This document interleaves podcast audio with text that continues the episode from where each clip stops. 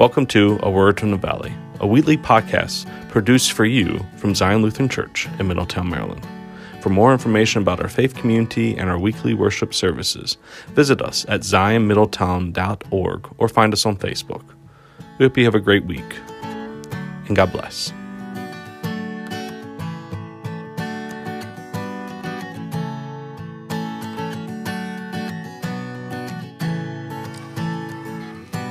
Please pray with me. May the words of my mouth and the meditations of our hearts be acceptable to you, O Lord, our rock and our Redeemer.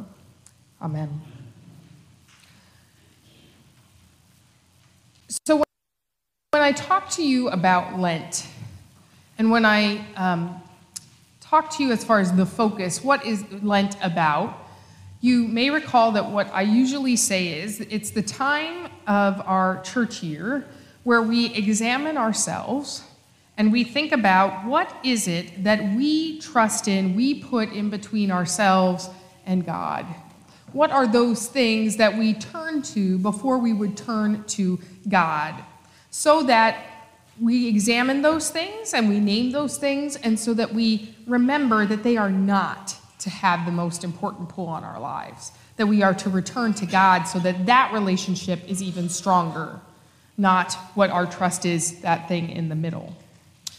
So that's what I tell you. A lot of you work, you examine, you examine, you think about, right? You may have heard that when I say that. So we said we are studying uh, the small catechism during this time and focusing on um, what Luther says in the Small Catechism. This week was the Ten Commandments. So I actually practiced what I preached, um, which, sorry, doesn't happen as often as I would like. But I went and I read the Small Catechism, and uh, I read over the Ten Commandments.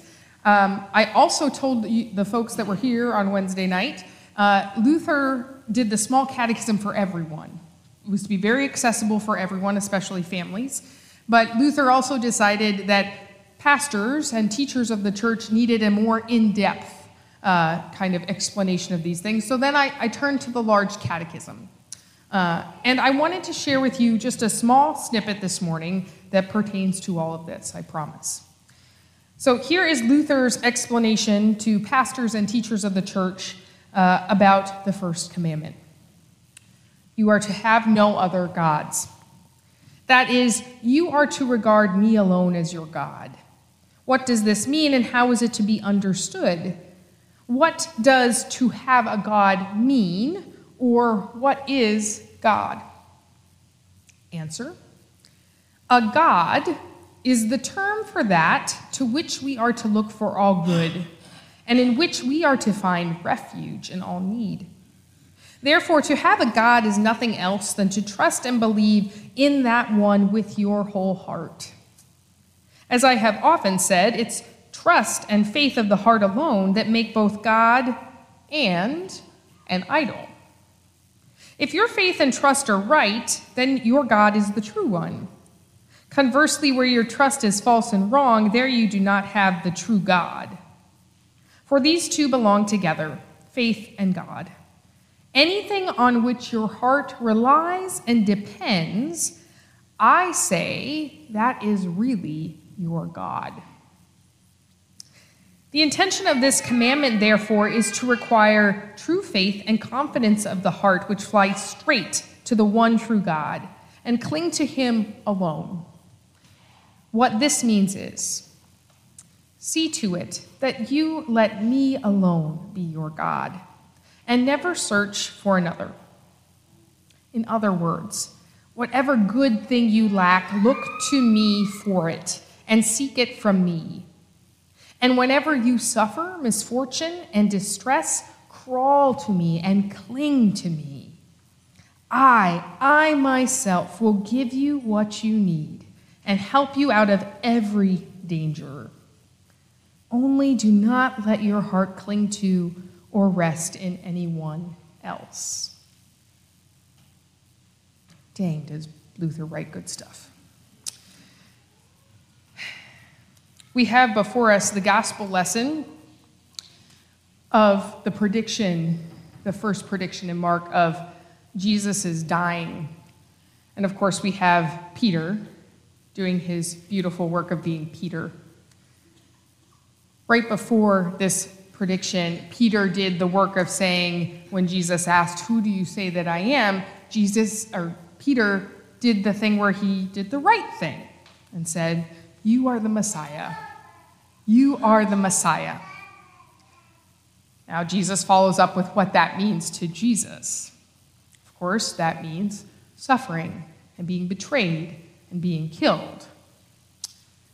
And Peter then says, No, that is not Messiah, and takes him aside. Now, notice this in Mark. Again, this is the movement of Mark. Peter takes him aside. Now, also remember this, friends. We like to give Peter a hard time, right? We're like, Peter, how can you get it one second and the next you don't? Guess what, friends? We are Peter, right? We get it one second and the next we don't. But Peter takes him aside